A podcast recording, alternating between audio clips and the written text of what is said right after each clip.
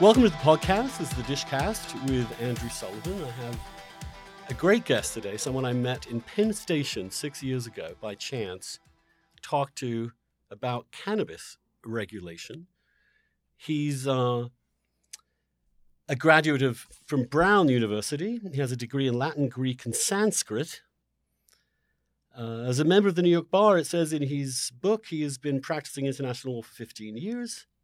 He lives outside Washington, D.C. with his wife and daughters and has spent the last few years disappeared down a rabbit hole, or rather catacombs, of ancient history and the origins of Christianity in what I think is probably one of the most interesting and significant books to come out. Buried a little bit because this awful election is going on. But this will last longer than that. Um, I want to start, Brian, by asking you a very simple question. Is this all comes from a very deep and ancient place, the religion, as you call it, with no name. And the book, by the way, I should have said, is The Immortality Key, The Secret History of the Religion with No Name. What are the origins of psychedelics in human history? When did people first start figuring that when they ate a mushroom or had some infected barley or any other substance that they figured out, wow, this this has taken me somewhere quite serious and spiritual. We're not talking about entertainment or or giggling or goofing off. We're talking about an insight into the ultimate reality. When did humans start doing this? That's a question I would love to answer. And the way I'm going to answer it for you, I, I hope uh, shows my methodology. So I'll start the answer this way. Two weeks ago, I had one of the most fascinating conversations of my entire life with Lee Berger, who is National Geographic Explorer in Residence, the paleoanthropologist's paleoanthropologist in South Africa. He's known, amongst other things, for discovering previously undiscovered hominids like Homo naledi there in South Africa, which goes back, we think, 200 to 300,000 years ago to put a time scale on it. However, the morphology of this Homo naledi is so archaic, it clearly reaches back two, three million years.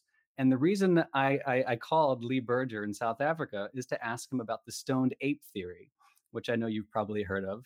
Uh, this this was uh, forwarded by Terence McKenna in the 90s. It's the idea that early hominids would have probably come across uh, psychotropic plants, in particular fungi, uh, perhaps millions of years in the past, and had what could have been a spiritual experience for the uninitiated.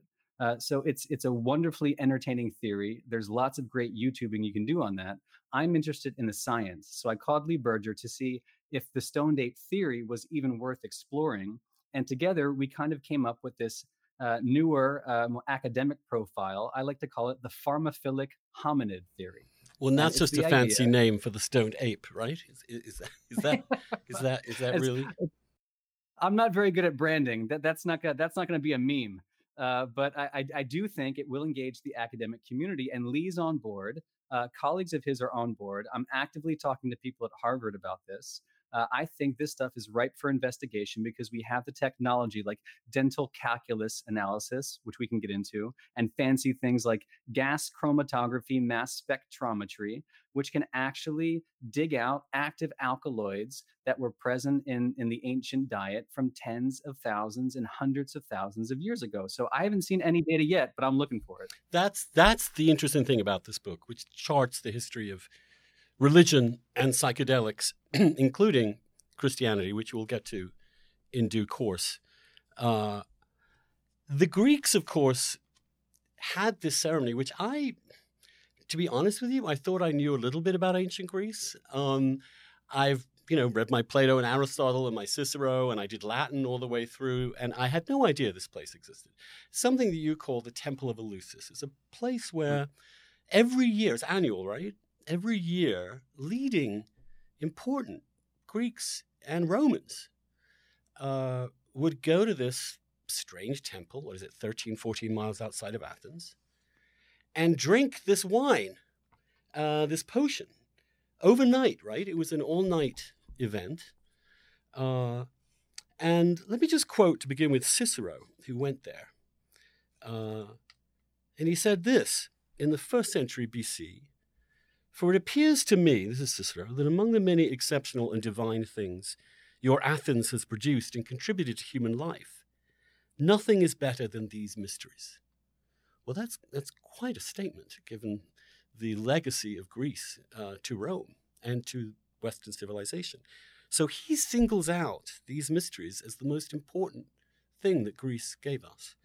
Um, and then he says, For by means of them we have been transformed from a rough and savage way of life to the state of humanity and have been civilized. By means of them we became civilized. Uh, just as they are called initiations, so in actual fact we have learned from them the fundamentals of life and have grasped the basis not only for living with joy, but also for dying with a better hope. Now, I've read Cicero, and school had to translate him. That doesn't sound like he sounds kind of a little, a little uh, taken aback by all this, a little, a little uh, excited, excitable even. Cicero never struck me as that excitable, but here he is raving on about this incredible gift the ancient Greeks gave to Rome, and I have never heard of this before. So tell us, he went to the temple of Eleusis. What was that temple? What did it look like, first of all? Right. So it it looked like your average Greek temple. You think about the pillars and columns. Uh, there are 42 uh, wind battered columns that remain from the site in Eleusis, which, as you mentioned, is about 13 miles northwest of Athens. Today, it's a very small town, Elefsina, and by a strange twist of fate, uh, which is hard to believe, it's actually going to be the European capital of culture next year, of all years, which I found kind of surprising. A lot of attention on this little town of Eleusis. So the initiates would go there, uh, arrive at the temple for this all night ceremony, uh, during which at some point, and we don't really know when or how, uh, but they would imbibe a potion that the Greeks called a kykeon, which in Greek simply means mixed potion. And from some of the literature that survives, we think it was a potion that consisted of barley, water, and mint. And according to these initiates, Cicero among them, and the very practical Marcus Aurelius after him, that practical Stoic, uh, they almost universally attest to this beatific vision. And I use that word, even though it's culled from Christianity, because Karl Kerényi, uh, a famous uh, uh, scholar of Greek, used that exact phrase, the beatific vision, to describe what these initiates describe themselves, which is meeting a goddess, confronting death, overcoming the limitations of the physical body, and in their words, being guaranteed the afterlife. Uh, thing is, it was all secret. So everything I'm telling you are just hints and clues that we can piece together from the testimony. So, a kind of Burning Man for the ancients, except sacred and selective, right? Only the elites went here. It wasn't open to everybody, right? It was it was kept for a relatively few people. Am I am I right in that or not? I don't know. I, I struggle with that myself. The testimony that survives is from the elites because that's who was writing. Yeah. So we have testimony from Plato, who calls it the holiest of mysteries, and Pindar and Sophocles, and Cicero and Marcus Aurelius. But if if you read through the literature, technically these mysteries were open to anybody if they could fulfill two conditions, two simple conditions. Number one, you have to speak some Greek. And number two, you can't have killed anybody. And as long as you have fulfilled those two conditions, you are theoretically welcome to the Temple of Demeter, which survived, by the way, from about 1500 BC to the fourth century AD. That is to say, as long as Christianity itself has been around. And you're right, not many folks have heard of this, Andrew. Yeah, and then of course the Christians destroyed it. Um, they took it, they really laid waste to it in in a massive repression in the what the in the in in in the fourth century A.D. Right? Yeah. Um, yes, at the end of the fourth century. So we're thinking they're going down into this into this vault, this temple, they're drinking this wine and they're having some kind of obviously psychedelic experience of some sort. What's the evidence, the hard, cold evidence that this was psychedelic? What? Why were they not just having some really good spiked wine? Why? How do we get this idea that this is because of the specific psychedelic elements in those potions? That's a question I've been trying to answer for 12 years. Uh, I mean that seriously. Uh, you know, I'm just a normal dude. Uh, I'm an attorney in Washington, D.C., with this background in classics.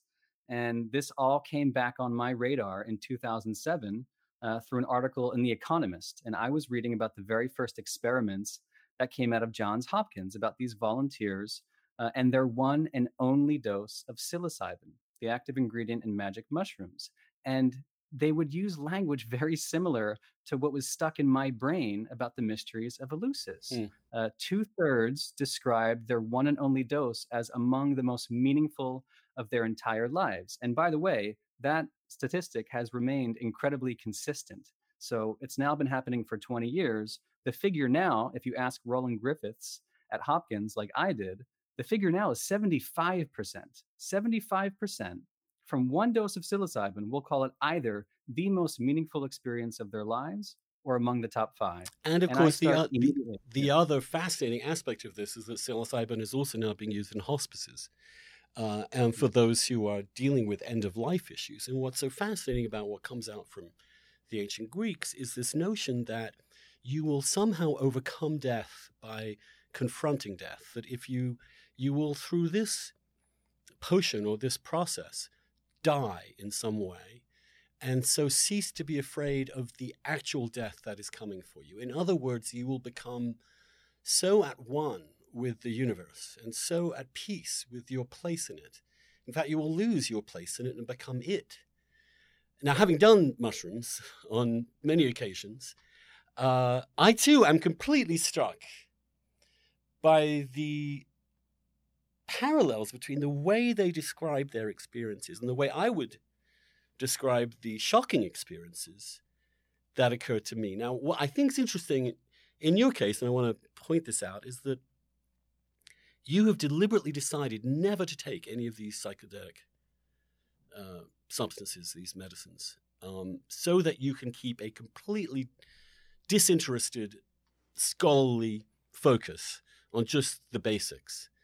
I have a suspicion, however, that if you did do these things uh, once or twice, you would totally instantly resonate with stuff. It resonates with me phenomenally, and and it helps me feel like not such a freak. Um, because uh, when I was young in my younger days, clubbing days, and so on, um, psychedelics were used and everyone else was dancing and having a good time. I was sitting in a corner pondering the incarnation. I was, I was genuinely spiritually uh, overwhelmed by these these these drugs differently than than others, and it might be because my brain was conditioned to those those ideas and those thoughts, and sudden, somehow this chemical somehow brought them back into my mind and gave them meaning. Actually.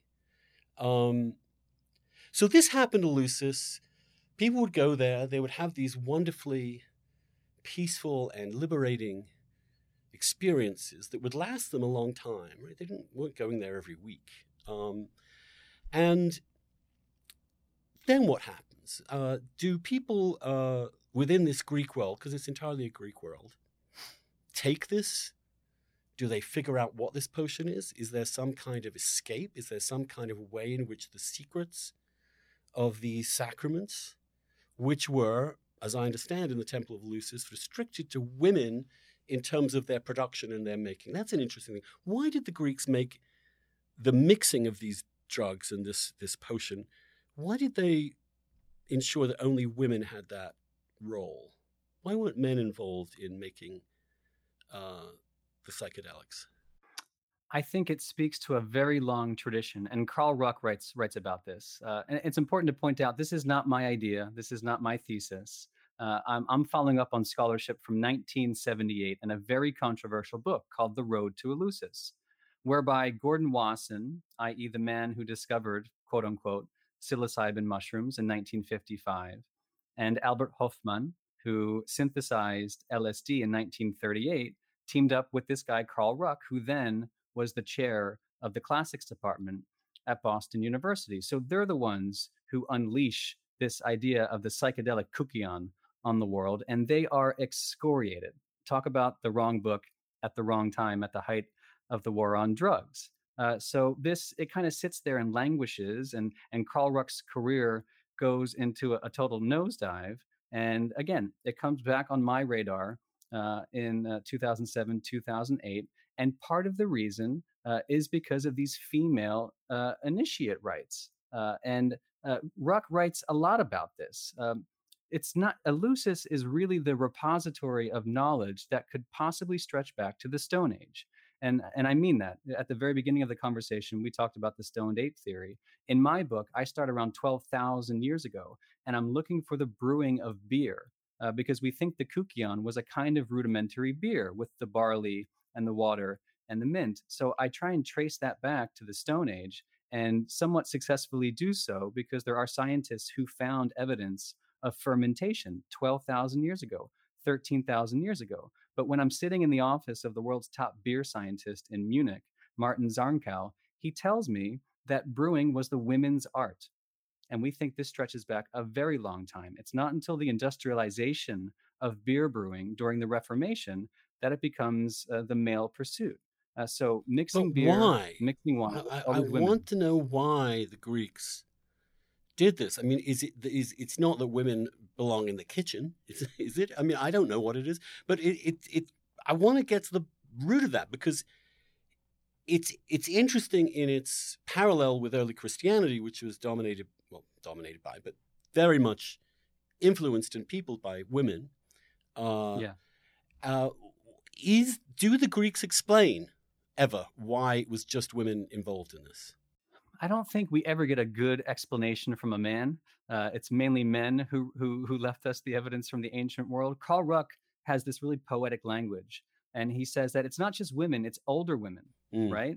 And women with pharmacological expertise. And as they get older, past the childbearing age, as they're approaching death, he says that their their compact with the metaphysical sources of life really begin to blossom and it's this idea of the elder grandmother, the grandmother's wisdom. Uh, now, interestingly, in Christianity, it's it's that that aspect of the virgin that is missing, right? There in in, in mythology and folklore, I read about this in the book. Uh, the concept of women in the ancient Greek world, like in other traditional societies, you see that the woman in three main roles as the virgin, the mother, the grandmother. What we have left in Christianity is Mary's virginity prized more than anything, and obviously her her maternity her maternity of Jesus. But you never see her in in blossom as as as that elder woman passing down knowledge from one woman to another. Uh, according to the Greeks, it was women who passed what Ruck calls the secret of secrets. What a what a great phrase. Well, of course, Mary was assumed into heaven, so we don't know how old she got. Um, but we might imagine Mary Magdalene, for example, getting old. Um, uh, but so so these women are doing it they're creating these interesting potions. Uh, and beer was, seems to be the original way of doing this, of adding stuff into the uh, the alcoholic fermented fermented beer. What kind of stuff were they putting in it? Just give me a, a, variety of ingredients that they put in this beer that would that would do what you say it does. So we don't have a lot of evidence, uh, but I went out of my way through these archaeobotany journals, decades old, to find whatever evidence there was. And I did find evidence uh, for beer that was spiked with different hallucinogens. And of all places, I don't know why, it shows up in Spain. And in Spain, of all places, I found actual archaeobotanical data of scientists who went in and tested these vessels, like at the necropolis of Las Ruedas mm-hmm. in Spain from the second century BC. And it was beer that was spiked with hyoscyamine. And hyoscyamine is one of these tropane alkaloids that could have come from one of the nightshade plants.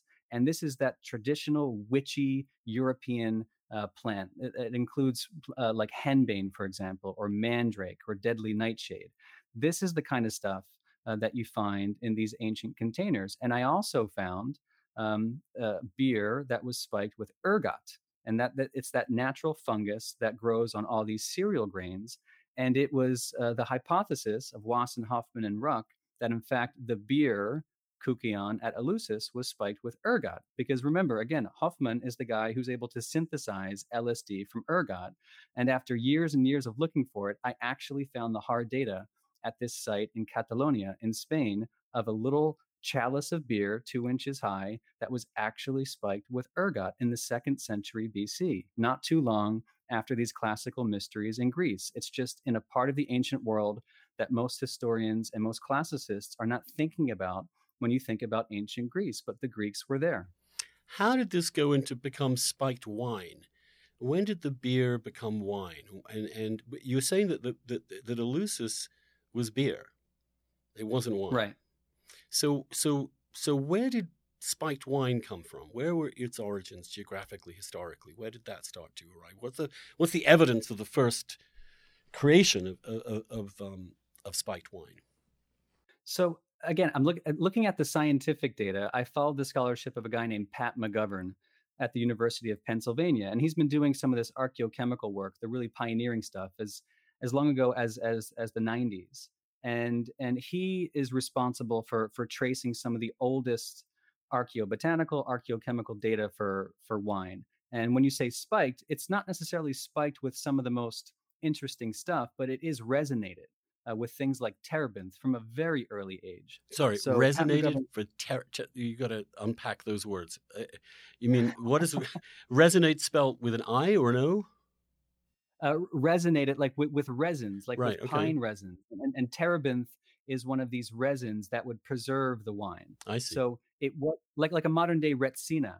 Uh, it, mm-hmm. it, it, wasn't necessarily uh, for its psychoactive properties, but Pat McGovern actually found um, resinated spiked wine from about 5400 to 5000 BC. We're talking 7,000 years ago. This comes from Haji Firuz Tepe in Iran. And so 7,000 years ago, you're already seeing quote unquote spiked wine. And then I move on to a, a different data set from Egypt, 3150 BC at Abydos. Pat McGovern releases an article about that in 2009. He found 700 wine jars uh, that were spiked in, in this pre dynastic tomb that belonged to Scorpion First. And it's spiked with all kinds of things savory, wormwood, blue tansy, balm, senna, coriander, germander, mint, sage, and thyme, which is super weird and a very complex concoction. The same thing happens uh, 1700 years later at Tel Kabri in Galilee, of all places. Andrew Koh at MIT finds another wine stash. And in 2014, it's dubbed the world's oldest wine cellar.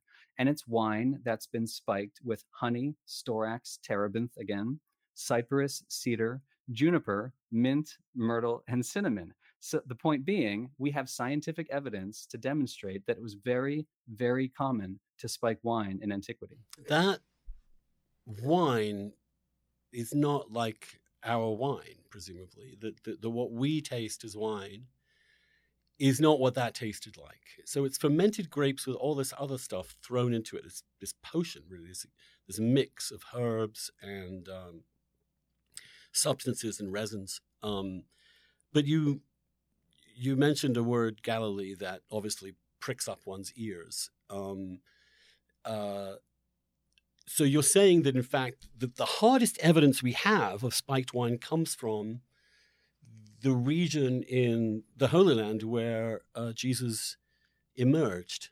Um, uh, are you saying, and this is where the book gets super controversial, that Jesus himself would have been aware of this kind of wine? And when we hear of wine in the in the New Testament, that they're referring to this kind of wine? Was it was well? Let me ask you this: Were there other kinds of wine? Were there, was there wine at the time that was like ours, not not made into this uh, this lovely concoction of of, of, of various goo? I think, uh, yeah, I get asked this question a lot. Of, of course, there was table wine, um, ordinary, everyday table wine, uh, both in the Greek world and the Roman world that followed it and inherited that taste for wine. And this beer culture of the barbarians essentially moves into this wine culture in the countries that you know today as being famous for wine, like Greece and Italy, etc. And it happens, um, you know, in, in in those classical centuries during which Eleusis is still thriving, which mm-hmm. is weird, a mm-hmm. throwback to beer and the prehistoric world. But but wine continues to develop. And would Jesus have been aware of this? I don't see how not. Uh, you, I can't prove it one way or the other. Uh, but you know, Jesus and his apostles and the disciples who followed were born into a very, very Greek world. In fact, I've been saying recently, it is impossible to understand the origins of Christianity without knowing Greek. That shouldn't be a crazy statement. The New Testament is written in Greek, not in Hebrew. Paul, in his 21 of the 27 letters of the New Testament, is writing in Greek to Greek speakers whose ancestors would have been very familiar with this. And it's not just that we, the best scientific data comes from Galilee, which is crazy, uh, but uh, there's a manuscript that survives from the first century AD at the exact same time that the Gospels themselves were being written. It's by Dioscorides, writing in Greek, and it's his Materia Medica.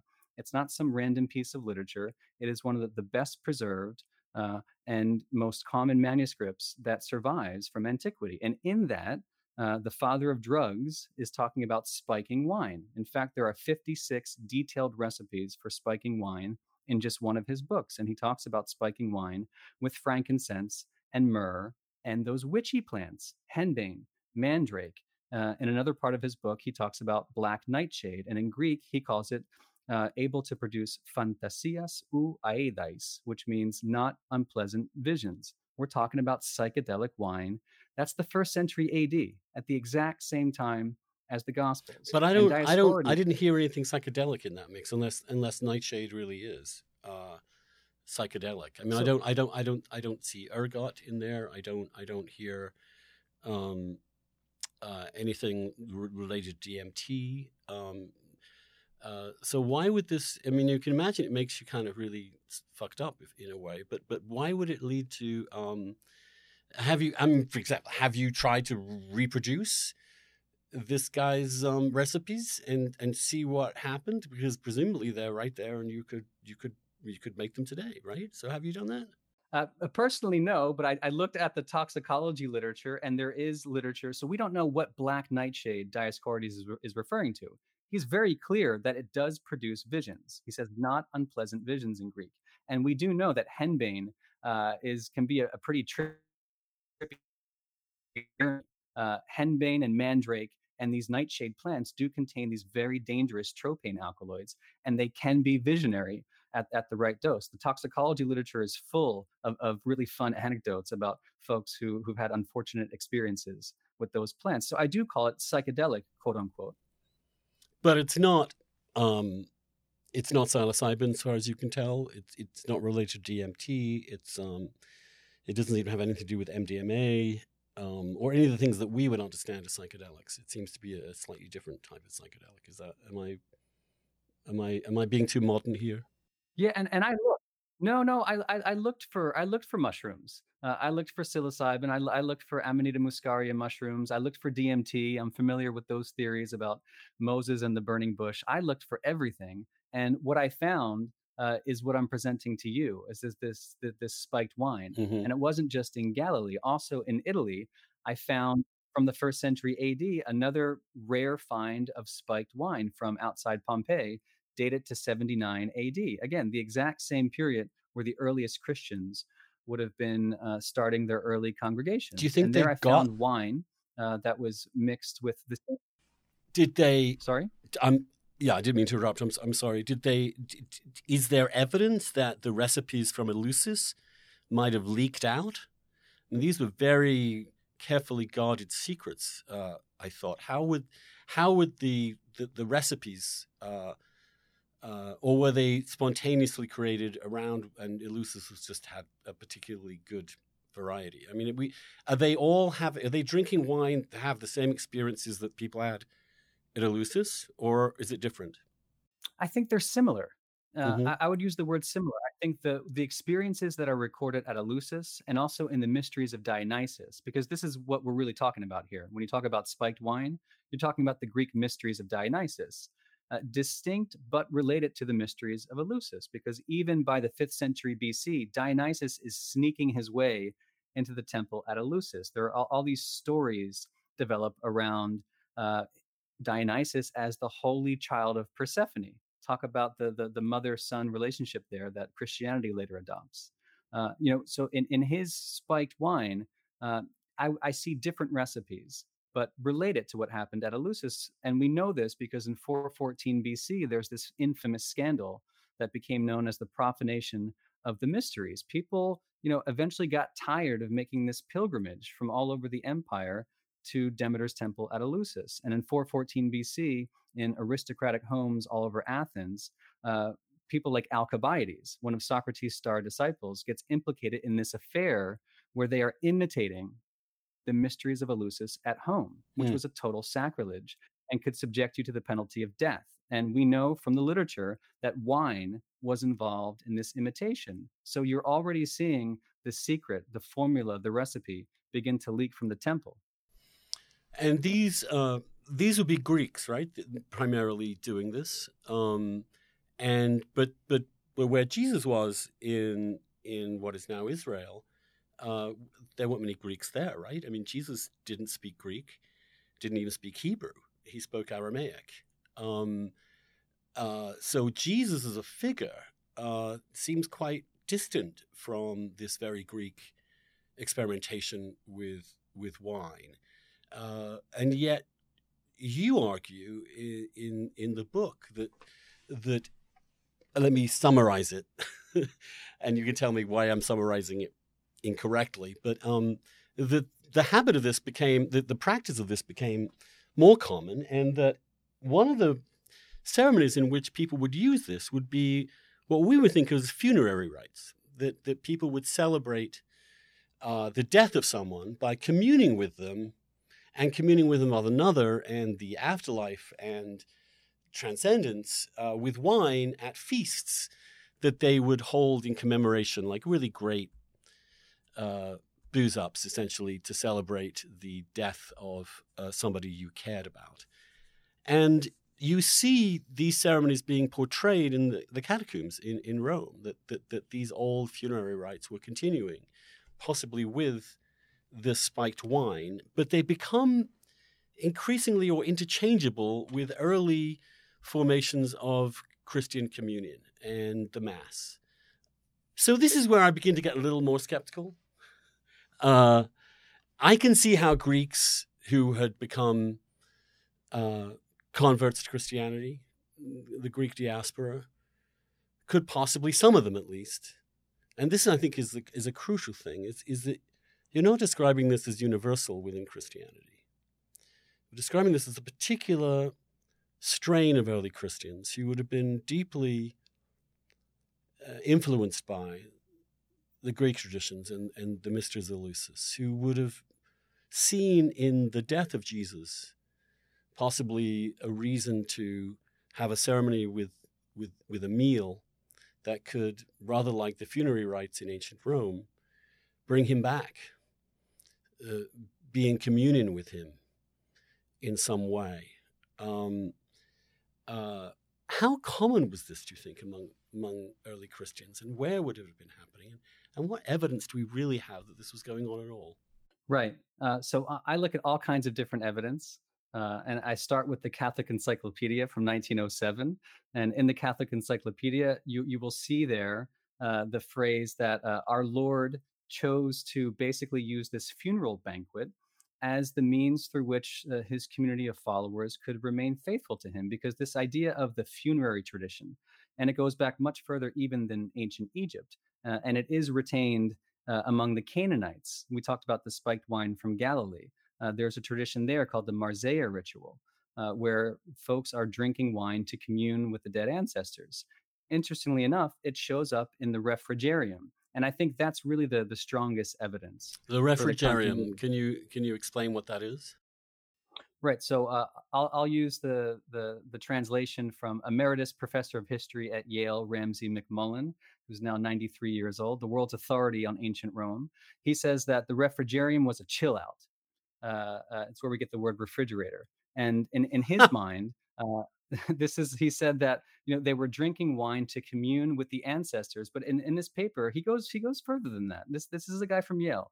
He says that the dead themselves participated. It was believed amongst the romans and amongst the early greek speaking christians in and around rome that the dead came back to life through this ritual called the refrigerium and i went into the catacombs to look at frescoes and evidence of this refrigerium actually being celebrated and it's very difficult to tell where the Roman pagan refrigerium ends and the Christianized proto Eucharistic Mass begins because in these catacombs controlled by the Vatican, like at the Hypogeum of the Aurelii from the third century AD, I went in with a chaperone from the Vatican to inspect these catacombs.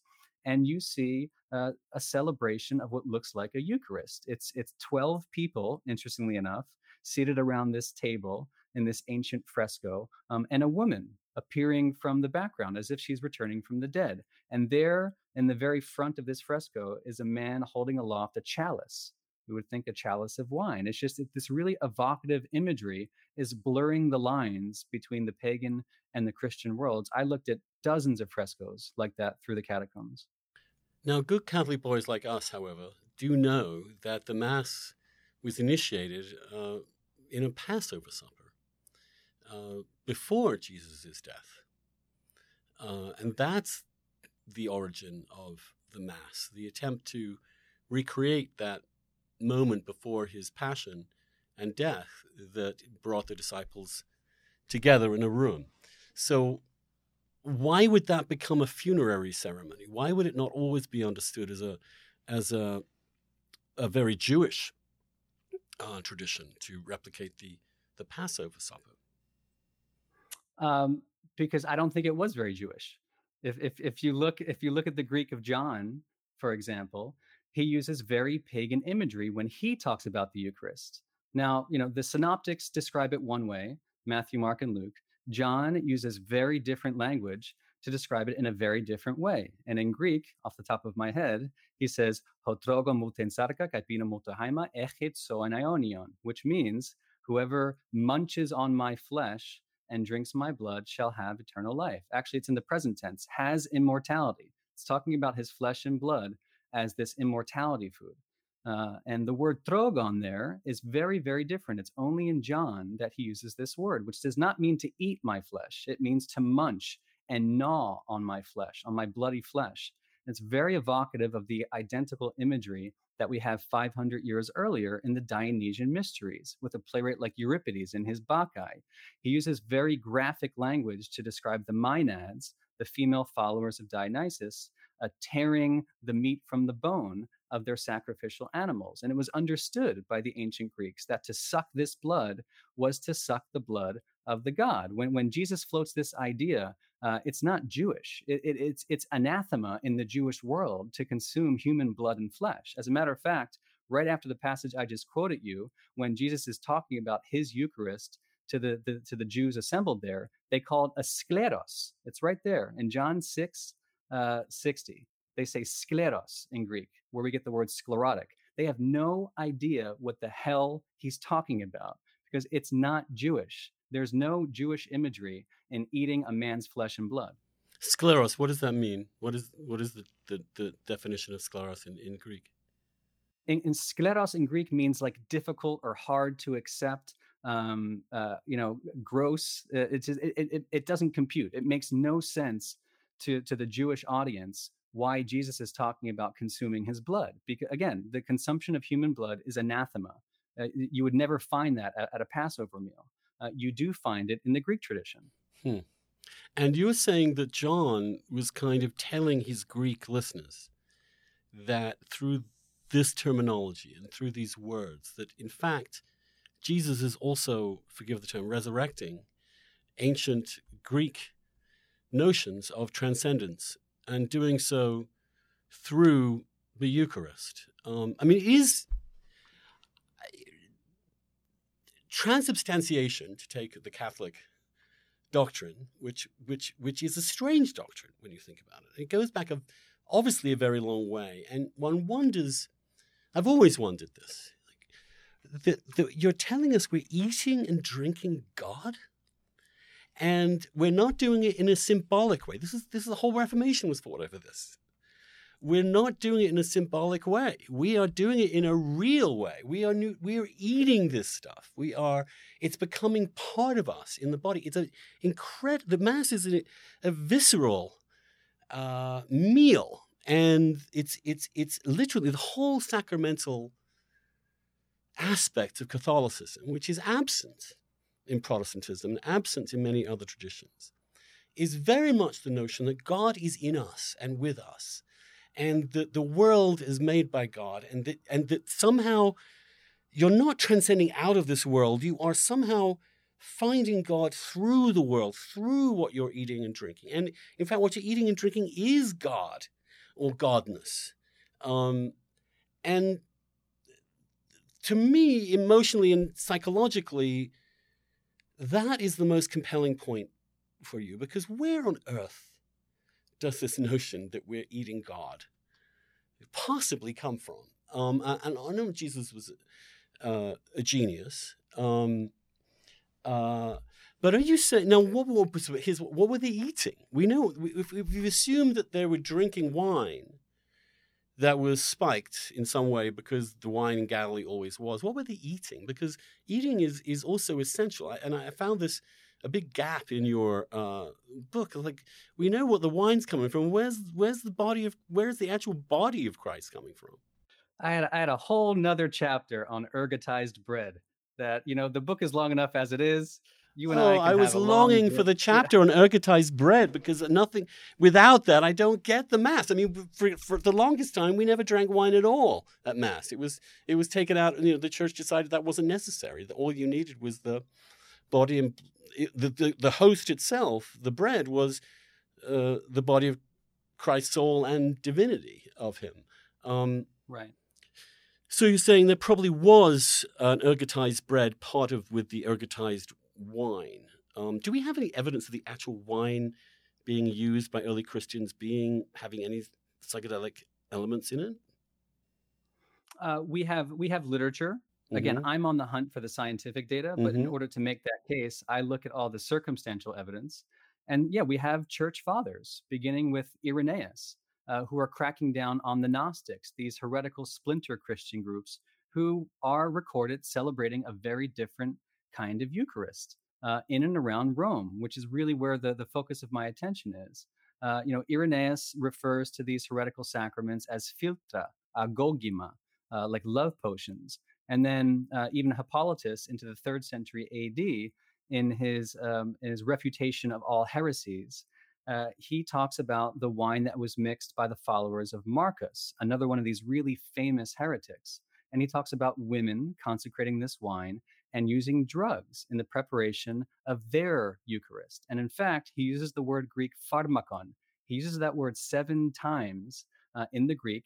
Uh, I'll send you the reference where he talks about the Marcosians drinking some kind of spiked wine. Doesn't say it once. He says pharmakon seven times. And that word is very evocative because it, it, it, was the word that was used to describe wine for centuries and centuries. As a matter of fact, Ignatius of Antioch in the early second century AD refers to the Eucharist as nothing less than the pharmakon athanasias, the drug of immortality. I don't think that was poetic language. I think that was tapping in to a very pagan, very Greek notion of magical sacraments because uh, Ignatius of Antioch was writing his letter to the Ephesians, the same Ephesians to whom we think John's gospel was specifically addressed, where we know there was a heavy Greek presence. So when you ask me where in, in the ancient Mediterranean, I'm looking at Ephesus and I'm especially looking at Italy and a place like Corinth. Uh, which was not far from Eleusis. You're talking about a very Greek world. Now, are you saying that, that the, the writers of the Gospels knew all this? Uh, the John, particularly, uh, whoever John was, um, was attempting to convert the Ephesians by pandering to them in a way, um, referring, bringing up tropes from Dionysus and that tradition to describe the new Dionysus in a way, this uh, this new god, this new person who was God, who initiated them into various secrets. Um, this is where the Gnostics. So what I'm trying to get at really is was this simply an underground movement of the Gnostics and, and a few splinter groups who happened to be wickedly and heretically taking this these these potions and drugs into their own uh, ceremonies and heaven knows what happens in those ceremonies. Um, or is it something that we could say the early fathers of the church um, understood, supported, um, and were a part of? It seems to me the evidence for the latter is less significant than the evidence that this stuff was actually going on. I'm just trying to put it in the context. Um, obviously, Christianity sorted itself out in the second, third, and fourth centuries in terms of what was orthodoxy and what was heresy. In fact, that's the whole history of Christianity in, in those in those terms. So you were saying this is from an earlier stage. Greek colonists, diaspora in Italy, and I think also in parts of Spain, uh, seem to have uh, be using this. Now, you also have another thing in there about St. Paul telling these people to get their Eucharist under control, that, that, that some of them are drinking stuff that is causing people to black out or to overdose in various ways. Now, I didn't, to be honest with you, I didn't find what you wrote persuasive. I, I, I can't imagine that early Christians were literally overdosing on the Eucharist in such a way that killed them. And you're suggesting there was casualties, fatalities here in the early Eucharist? That's uh, that this is what paul says in First corinthians 11.30 and i want everybody to google that and look at the english uh, because it's very different from what's written in the greek. In First corinthians 11.30 paul is chastising the corinthians for not properly celebrating the eucharist. And he says uh, after he says they're drinking from a cup of demons he says that's why so many of you are weak and sick and a number of you have fallen asleep. And the word for fallen asleep is koimontai. In modern Greek, you'd say kimontai. And koimontai is the same verb that's used in the famous uh, resurrection of Lazarus, someone who died and come back to life. Koimontai means the sleep of death, but it does essentially mean to die. And I speculate in the book, based on scholarship from Carl Ruck, it's not my idea, uh, but I speculate that, that maybe Paul is talking about some kind of lethal wine. Or if not that, uh, this an initiatory practice where it looks like these Corinthians are dead. It looks like they've fallen into one of these cataleptic trances. But my point is here that Paul is saying, cut this out. Paul is saying, right. Paul is is clearly, and we could argue, and certainly I think it's very persuasive that some early Christians, influenced by their Greek inheritance, were experimenting with the Eucharist uh, using spiked wine and maybe ergotized bread, and that this also created a, a, a sense of unity with Jesus and also brought Jesus back to life in a way, um, and who was among them. Um, uh, but this wasn't mainstream. Uh, no. it, it, certainly wasn't what Jesus did, and that's that's the question I want to have. Was the wine that Jesus created at Cana, for example, which is the first miracle um, that he performs, uh, psychedelic? Was that why he was so celebrated at that party? That that there was water everywhere, and suddenly, um, isn't the miracle water becomes wine, not wine becomes uh, mushrooms? right? Well, I'm I'm I'm glad you mentioned Cana. Uh, because it comes back again. This is not my thesis. Uh, uh, when, when I quote the Gospel of John, and by the way, the miracle at Cana only happens in John. I know that is very weird. important it's very it's it's very weird. It gets weirder when you combine it with that Greek word trogon I mentioned earlier about gnawing on his flesh, or the true vine, right? The true vine only occurs in John, uh, or the Lamb of God. The Lamb of God only. There's all these things that only occur in John. Cana is another one of them. Jesus calling uh, himself and, the true vine is is you know the, the the analogies that he constantly uses to grapes and wine and the true vine um, is suggestive, at least. Uh, and that's all I'm saying. That's it's just suggestive. And you know, and from one Catholic boy to another, I do not think there was psychedelic wine on the table of the Last Supper. Uh, I think, frankly, that is unprovable. I'm not even sure how to test it. I mean, Andrew, you're talking about trying to find the Holy Grail. No, no one's found the Holy Grail. Yes. It'll remain the Holy Grail. Uh, for at least another couple years, we'll see. But unlike the past, we get the Holy Grail, we can actually do testing on it. Um, and I mean, that's yes. the other thing that I think is interesting about what you're saying. The reason why some of this stuff is yeah. is so interesting and new is because we actually have the ability now, scientifically, yes. to test in a way that we've never had before. So we are we're on the cusp of understanding what these people ate and drank. And in some of these circumstances, we can find out early drug use and early psychedelic use as well. And that's what you've discovered in a couple of places. Um, so we have we have this. So Jesus may not have done that, but but but tell me about why he's called Jesus. I mean, how the Greeks understood the name Jesus, because that's also a, a fascinating uh, dynamic to yeah. this.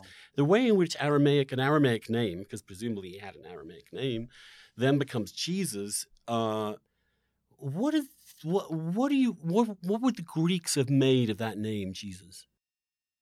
That's that is the exact way to phrase the question. What what, what would the Greeks have made of that name? And in, in the whole book, Andrew, but I'm asking the question: What would the Greeks have made of the Eucharist? Mm-hmm. That, that is essentially the, the thesis I'm trying to follow. Mm-hmm. It's not what happened in Jerusalem or Galilee 2000 mm-hmm. years ago. It's what would the Greeks, who were the audience for this stuff, what would they have made of Jesus? And so think they wouldn't have called him Jesus. Number one, uh, there was no J in Greek, so right. he was known as Jesus. Jesus.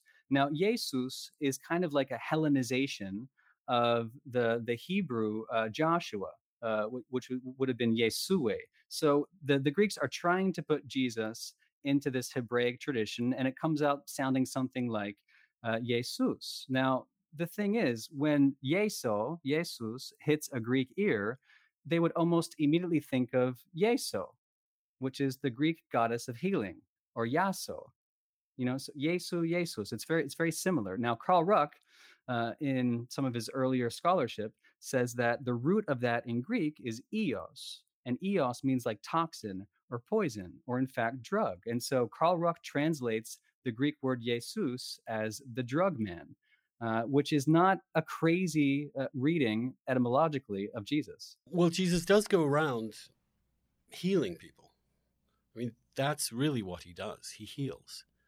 Um, and he creates new faculties in people the ability for the blind to see, for the lame to walk, um, for those full of their own pride to see uh, their insignificance. And uh, but what I'm getting at here is simply that the thing that strikes me about the drug experiences and Christianity is that is that you go through these experiences and what you end up with is something I mean, Michael Pollan is really smart about this in his book, where you, you, come up with something like, love is all you need which is the most banal cliche imaginable.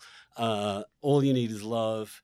Dude, just let it all go. We're all one. Love your neighbor as yourself. Let's all be part of this incredibly loving community. And I'm just like, well, that sounds a lot like tripping on mushrooms. Um, and, and, and the ego death that's rec- that happens in, in, in psychedelics is I think we, we now understand this, not dissimilar to the ego death that can be achieved through decades of meditation, for example, or, or, or decades of religious practice. Um, uh, except it's a very quick artificial route to this stuff. Um, but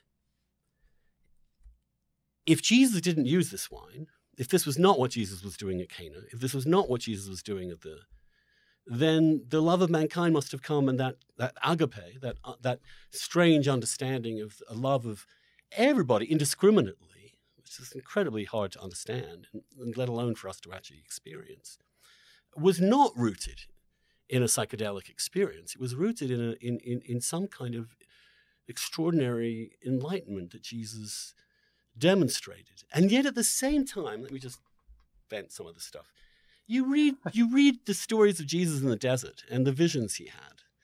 But again, and they seem pretty like some of the visions that people have described having ayahuasca, for example. Um, these serpents and these strange mix of humans and animals, and and the devil coming to him and tempting him.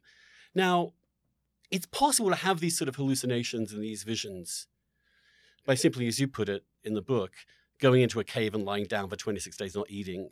Uh, and clearly, that's what Jesus was doing in the desert 40 days of starvation, of, of, of trying to recreate the possibility of these visions that come to you in that kind of state.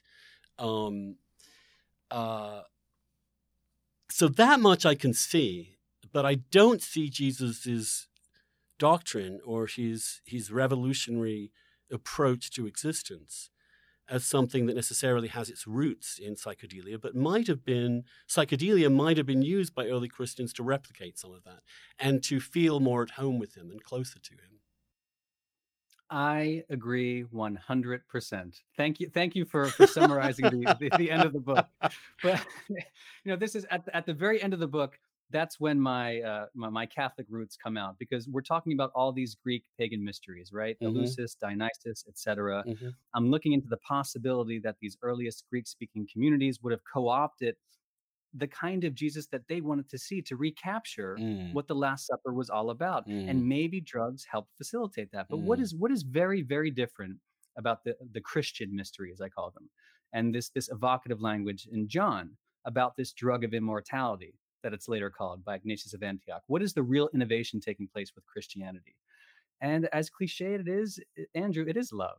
When Jesus himself is, is, is asked, you know, the greatest commandment, he says, Love the Lord your God with all your heart, soul, and mind, and love your neighbor as yourself, right? If you have five seconds to describe Jesus' message, that's what it is. And that is very, very different from the mysteries of Dionysus and the mysteries of Eleusis and everything that precedes Christianity. And that is what I cannot wrap my mind around.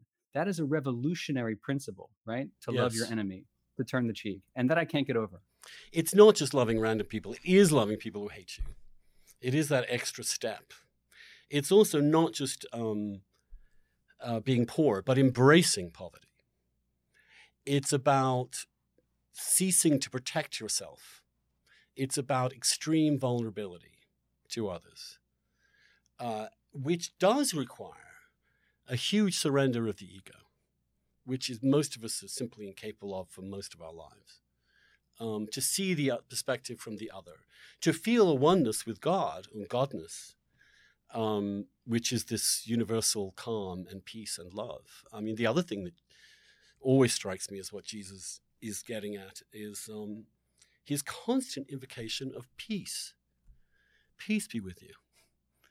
Um, in so, I think it's among the most common things he says, um, as if he brings with him this, and you get the sense in the Gospels too of this extraordinary calm that surrounds him, in which all most human emotions kind of just evaporate a little bit, and you have this sense of of God among us. Um, now, could he have had being in Galilee in the center of wine, spiked wine country, have experienced this kind of wine? What do you think about? I mean, presumably it's quite likely that he would have drunk some wine like this, right? Because this is this is what they drank in that region. Yeah, listen, I think it's a distinct possibility. Uh, we we can't prove it right now. I want Andrew Koh at MIT to find some more vessels in Galilee from the first century AD, so we can get closer to the truth. Uh, you know, but it's worth saying this: before, during, and after the life of Jesus, the mysteries of Dionysus did exist in Galilee. As a matter of fact, Dionysus in the mythology comes from lots of different places in the ancient world, but one of them is Scythopolis which door to door today from Nazareth to Scythopolis is 40 minutes, right? So there were the Dionysian mysteries very close to the homeland of Jesus. And in a place like Scythopolis, you do find remnants of this Dionysian tradition. Um, uh, you know, and I say before, during, and after because from the second century AD, just to the north of Nazareth, uh, we have one of these archaeological finds uh, called the Dionysus House of all places, and in there these mosaics of of Dionysus drinking the wine, and so we do know that the mysteries were there. We do know that it's kind of the Napa Valley of the ancient world of this spiked wine. So I mean, it's a possibility, which is why you know I present this book as kind of proof of concept for the scientists to go and take a look to see whether it's true or not. Are we really on the brink of really figuring this stuff out? I mean, presumably what we have now, which we didn't have before, are these advanced chemical and uh, biological testing uh, capacities, so that we can we can drill down on what they were eating and drinking. Um, uh, but if your thesis is simply John was using the legacy of Dionysus to to communicate more directly with certain Greek speakers uh, and was not directly referring to psychedelic materials in terms of a mushroom or ergotized bread or ergotized wine, then the thesis is interesting, but not really revolutionary, right? I mean, it, it doesn't actually upend uh, Jesus's Jesus's divinity. It doesn't upend. Uh, it certainly upends the church's fixation on stamping out alternative routes to experiencing the divine right? I mean, it shows that the church recognized this was happening early on. When I say the church, I mean a very amorphous group of people in the Mediterranean in the first, second, third centuries. Um, and their response was cut this out, suppress it, get rid of it. Um, obviously, because it gave people a path to salvation which didn't require priests, it didn't really require the hierarchy, and it's a very female oriented. But we know that early Christianity was unusually uh, influenced by women. And, and, and we also see in the Gospels another shocking thing that the Gospels have, which is that women are so central to uh, Jesus' ministry, Mary Magdalene in particular. Um, and of course, the, the people to who, who first are told about the resurrection, the people that he greets and tells that I am risen, all women. Men don't, in fact, the men doubt it. The men don't believe um, uh, when they're first told this. Um, so maybe there were a bunch of women Christians back in the day that were making the spiked wine and and and having it to reflect and maybe buttress their own understanding of Jesus' sense of agape that the church got freaked out about and tried to stamp out. Um, and then your argument, just to finish up, uh, is, is, that these women, this this this secret phalanx in, in a way of, of, of, women, especially older women, that had these skills, then kind of disappears into the background in a way, gets removed from religion, and these people become witches. These people become the the dangerous uh, subverters of Christianity. They become the people who are poisoning the Eucharist with drugs, who are clearly um, subversive. Uh, that the church has to stamp out. I mean, one thing that just suddenly lit light bulbs up in my head: the, the, the frogs. Now we know we we have all these ideas of witches and frogs, putting them in the you know bubble bubble toil and trouble, all that stuff that that that Macbeth that you see in Macbeth, uh, those classic kind of witches. Well, clearly they're real. I mean, these things come from somewhere, right? I mean, the, these logic of witches, these old and they're also they're old hags, right? To use use a pejorative term, but that's roughly what they're talking about. These old hag, like in like in in Snow White, uh, this old hag that has an apple that you eat again. It's eat. It's all the stuff these women cook and create that you eat. So that this last mystery of of Eleusis, this last Dionysian mystery, sort of greets and interacts with early Christianity in a way that's kind of fascinating and interesting and merges in some ways with the Eucharist but then is stamped out and dies away. Now, I've in my fantasies, I think, is this are these psychedelics the way back into Christianity for moderns? Hmm. Since since since uh, the uh, uh, the notion, the 19th century notion that we believe these things because they factually are true, and we could discover them and they happened all these years ago and don't you dare deny it. And then once we have the revolution of science and historiography and we find out the date of these different documents for the Bible, when we find out um, uh, uh, that these things didn't happen or couldn't have happened, or they were told 100 years after he, or several years after he died, we begin to understand all of that. It, it loses its enchantment.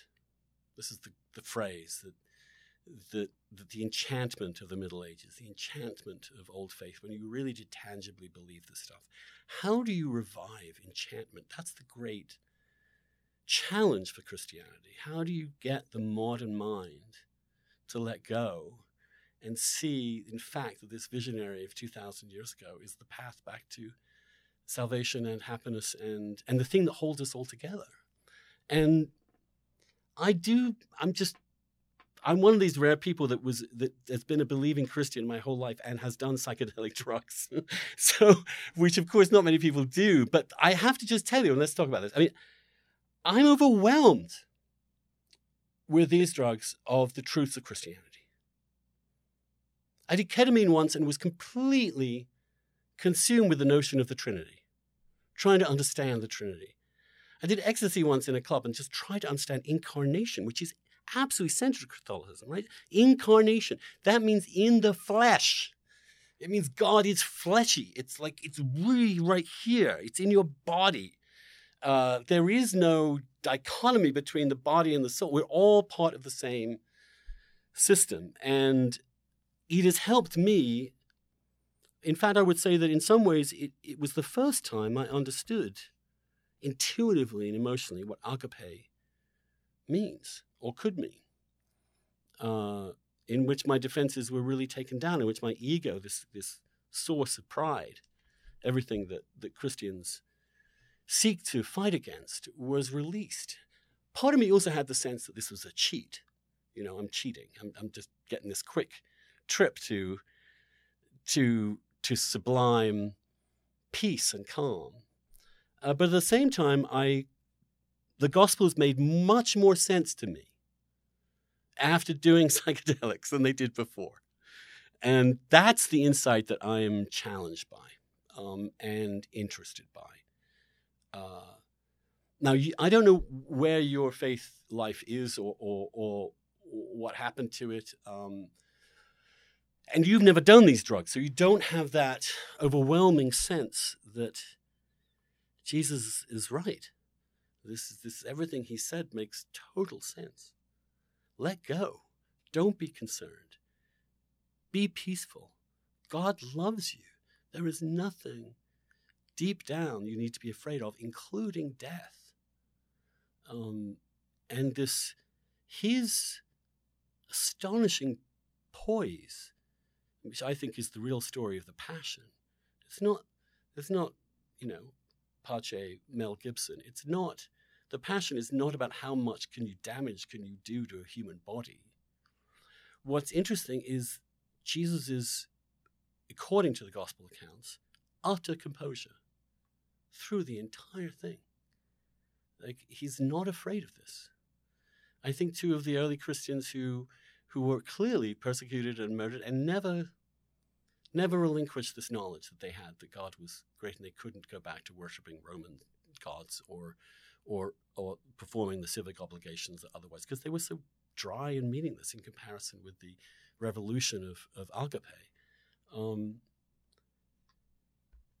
so I don't want the Catholic Church to put psilocybin in the communion wine. Although part of me wonders what would happen if they did um, and allowed the Mass to continue for however long the psilocybin seemed to endure and have people engage one another or or whatever or whatever rituals you would have. You're not i've never been that talkative in these things. I want to contemplate and, and think. Um, uh, but do you think this connection can be made? I mean if it's only made by freaks like me who are thoroughly heretical at this point i mean i'm i'm i'm a practicing homosexual um, quite good at it at this point and and uh, uh, and interested in psychedelics, but I can't get out of my head this extraordinary and bizarre sense that when I take these psychedelic drugs, all I hear is the voice of Jesus. Andrew, I'm having a psychedelic experience right now. This is why I don't do drugs. You know, I mean, as long as you're a good practicing homosexual, let's throw some drugs on top of it. And, and I think, I mean this seriously, I think Pope Francis uh, would be moved by your story. And I think the the many, many priests, and I talked to many priests at the Vatican, I talked to lots of Greek Orthodox priests. I, I think they'd be very moved by your story. And it's part of the reason that I wrote this book. Now, the Eucharist works for lots of people. Uh, I'm, I'm not blaspheming the Eucharist. Uh, and by talking about all these heretical, subversive sects that were that were suppressed in the history of Christianity, I'm not trying to say anything subversive. What I'm saying is that it appears to me that there were alternative Eucharists out there that worked for some people.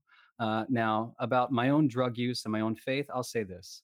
Uh, in the very beginning of the book, I interviewed Dinah Bazer, uh, who's one of these volunteers who had psilocybin in the Hopkins experiments. She's an atheist. She describes herself as an atheist. And yet, when I was talking to her and I asked her about her psilocybin experience, she says it was as if she was bathed in God's love. And I say, why would an atheist use the word God? And she says, that's the only word I can come up with. It's as good as the love of the cosmos, the love of nature, the love of Mother Earth, etc. She says she's bathed in God's love. Now, I've never done psychedelics, but I absolutely know what it means to be bathed in God's love. It's been my entire life. I'm not supposed to be learning Latin and Greek. I'm not supposed to go in this mystery. I'm the first person in my family to go to college. My mom didn't go. My dad didn't go. I'm the middle son of three boys. My older brother didn't go. My younger brother didn't go. You know, I'm a walking freaking miracle, man. This shouldn't have happened to me. And I was recruited on these scholarships to study this stuff. My weird identity crisis is that it's the Jesuits who gave me Latin and Greek. And it's the Jesuits who asked me to question the origins of our faith. Because if you don't question it, what good is faith if it's untested? So I ask these questions, but at my root, uh, I've had many mystical experiences. And when I listen to your story and I listen to Dinah Bazer and the many, many volunteers who've gone through these psilocybin experiments, I see an opportunity for the church. And the opportunity uh, that I see is this, cr- this crazy figure that 69% of American Catholics do not believe in transubstantiation. You know, the, the church is, is nothing without the Eucharist, without transubstantiation. People don't believe it, Andrew. Uh, now, maybe you're one of them, maybe I'm one of them, but lots of people don't. What does happen to atheists uh, all of a sudden in six hours and is imprinted on their psyche for a lifetime is the love of God. Now, imagine a rigorously controlled program of psychedelic chaplaincy where the Catholic Church can lead its congregation, not every Sunday. I'm talking about this as a once in a lifetime event, something you prepare emotionally and psychologically for two years at least before your psilocybin experience, for example. And during that process, it's not just medically trained personnel, it's, it's your chaplain, it's your priest, it's your pastor, it's your minister, it's your rabbi walking you through this experience. In my case, I would engage the spiritual exercises of St. Ignatius for a month before and a month after, by the way. And this whole thing, w- for me, would be like a five year experience with psilocybin at the very center of it. And I mean, that's what I want to dedicate the next 10 years of my life to. And I hope Pope Francis will join you and me in this conversation. Uh, yes, I do too. And I, it's almost like a Hajj you're talking about, a, a, something you do once in your lifetime that some oh like the Temple of Eleusis, but that was annual, right? That was an annual thing. So it and certainly it once a year, but it was only once in your life. Right. Yes. Okay.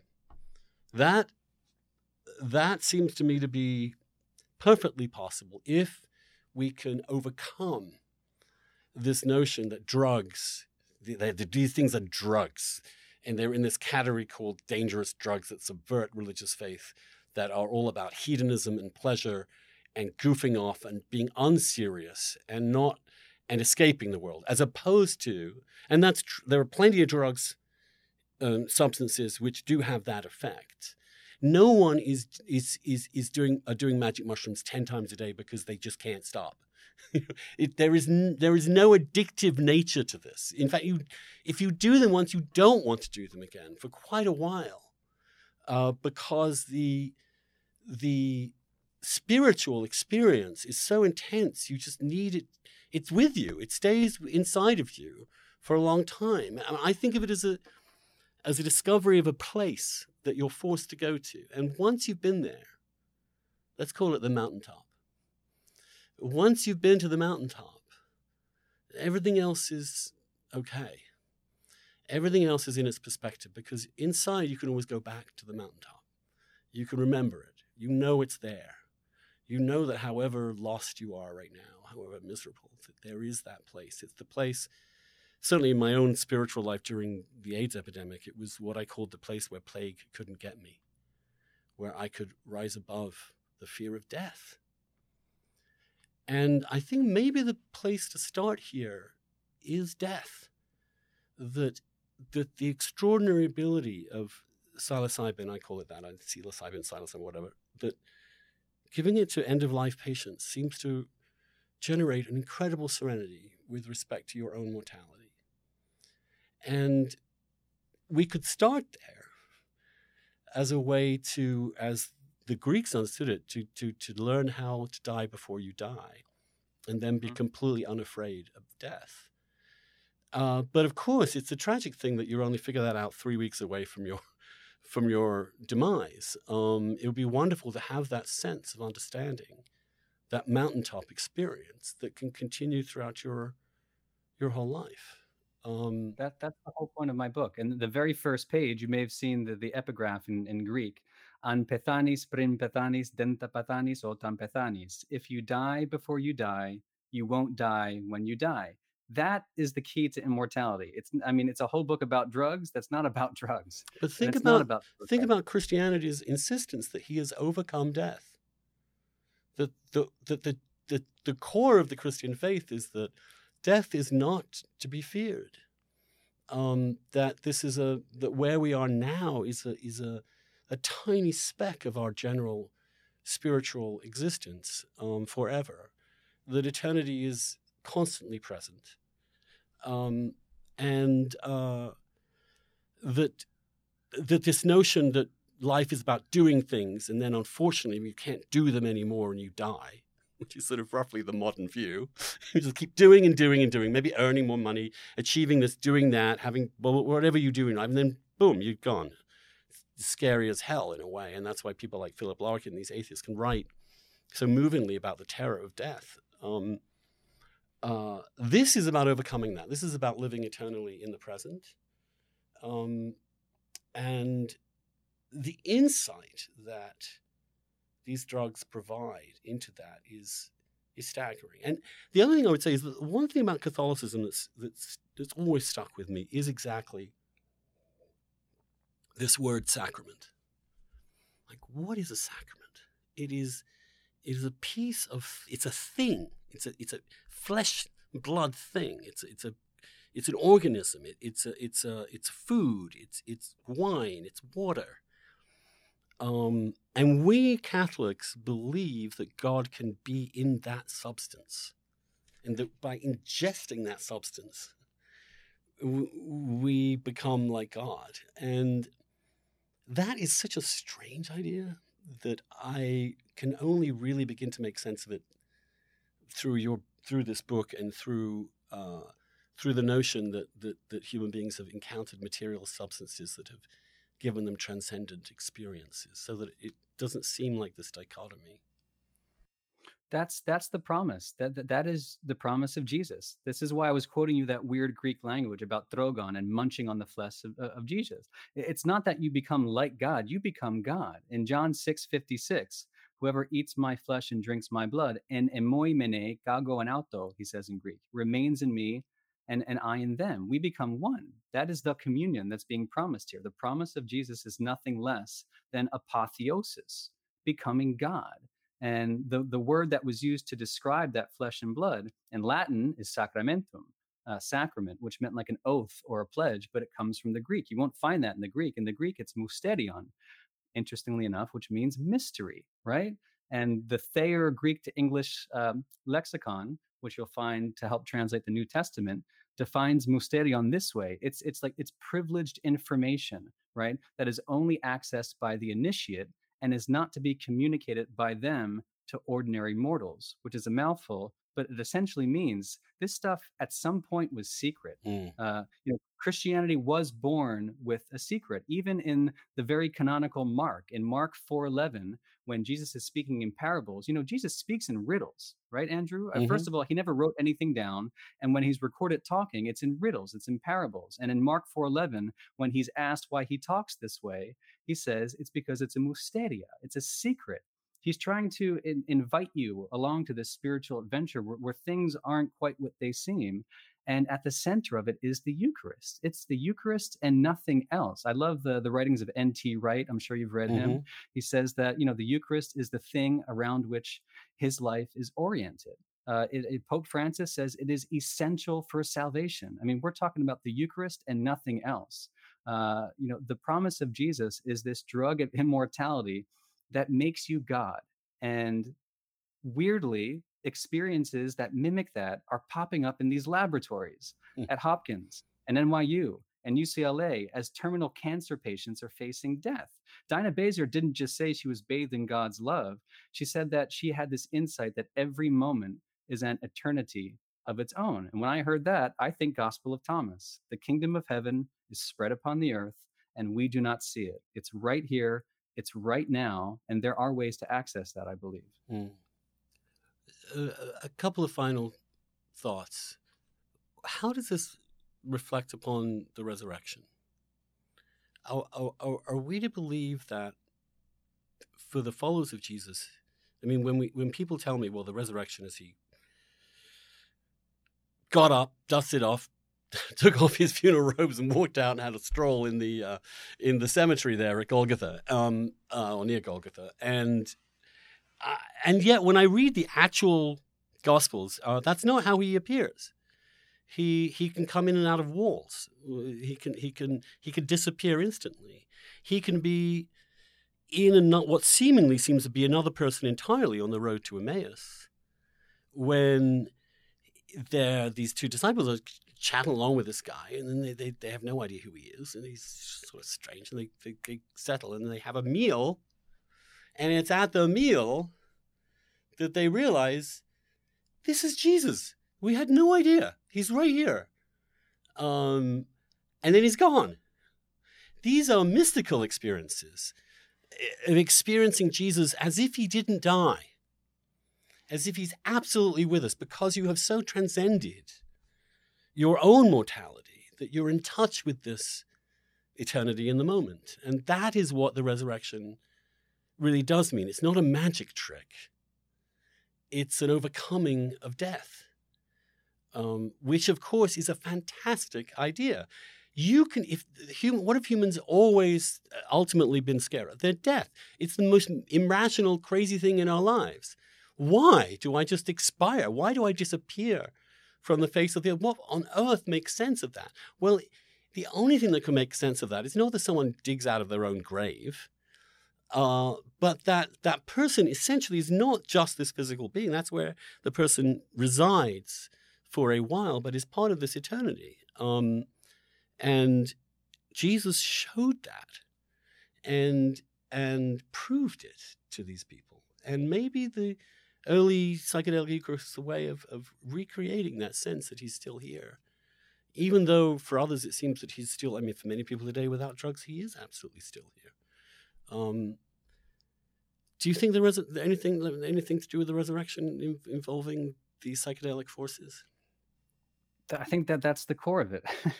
uh, it, it's the core of the mystical read of not just the Gospel of John, but all all Christian literature across time. It, it's the read of the saints and the visionaries uh, who who've pre- professed this faith for two thousand years. It's it's the conquering of death and nothing else.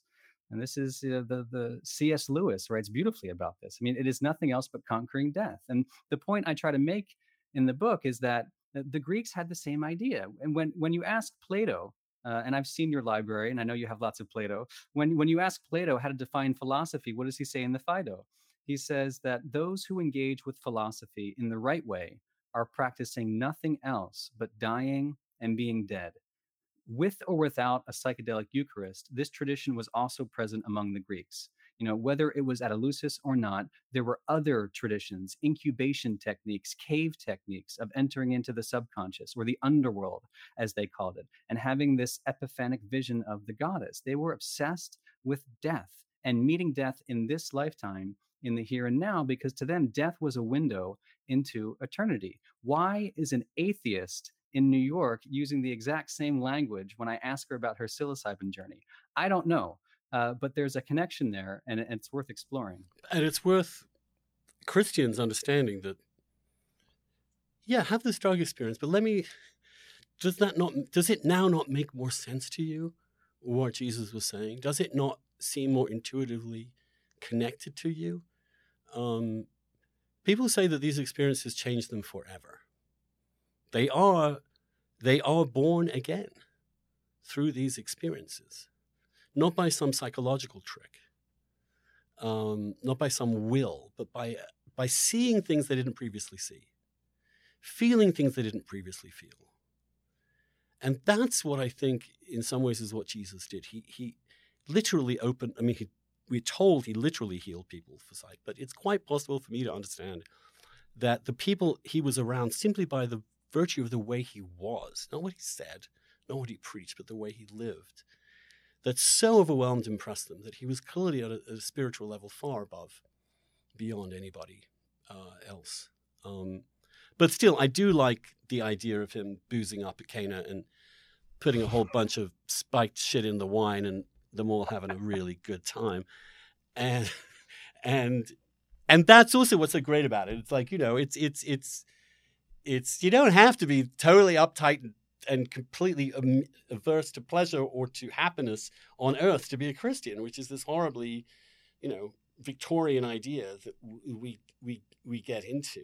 Um, it's about actually being here and alive in the fullest way and not being afraid anymore. Well, Brian, I'm, I've, I'm, I'm so. It's a great blessing to have met you at Penn Station all those years ago, and to have continued this dialogue, and to be another middle child, actually, of parents who never went to college, um, and brother and sister who didn't either, and to and to be in touch with uh, what I, I'm striving to actually believe, and not believe in the sense that I'm just going to take these words and absorb them and memorize them and repeat them as if they're true, but to feel and experience truth in this way. And I would like to use this podcast just to say to my listeners, many, most of whom are atheists, of course, um, and many of whom will be Christians who are horrified by what I, we've just been talking about, for which I apologize. But the point of this podcast is to talk about anything we want, to be completely unafraid of what we're talking about, not to mind in any way if we offend God knows how many people, but to try to get to the truth. And that's the goal of this ongoing series of conversations. And I have to say, you in the beginning of this is is is a wonderful thing. And um, you've written a book that I want to insist to my readers and to listeners. This is not some kooky ass book from some hippie who decided Jesus was tripping. This is not what this book is about. It is a book of rigorous scholarship, textual analysis, uh, botanical chemistry, you name it, all the skills of modern science to understand something that humans have always understood and has been part of humanity forever. And uh, I cannot recommend this book enough. I, I, I, it's, it's, it's also not written in a dry way. It's written as your own journey in discovering this, all the people you spoke to, all the places you went to, and it's kind of a fun read in that, in that sense. It's a mystery, really. It's a mystery book of adventures. Um, but I think what you've written is actually much more important than other people might realize at this point, and that this is the beginning of a movement for the success and spread of agape. And it and it seems to me that we've never been more in need of it. That it's as if if we do not master this peace, if we do not master this way of living, we're going to destroy ourselves and our entire civilization in a way that previous civilizations could not. We must love one another or die, in other words, and to, to quote, and this helps people love each other and gain perspective that enables them to resist the temptations of power, violence, and all the other things that plague our world. Um, so, Brian, I can't thank you enough. Thanks for being here. Uh, the book is The Immortality Key The Secret History of the Religion with No Name by Brian C. Muraresku. I'm glad we went into all the detail at the beginning of the podcast because I do think it's important to lay out the history of this and, and, and what's solid and what isn't. But please read this, enjoy it. Thanks for listening, and we'll see you next time. Thank you.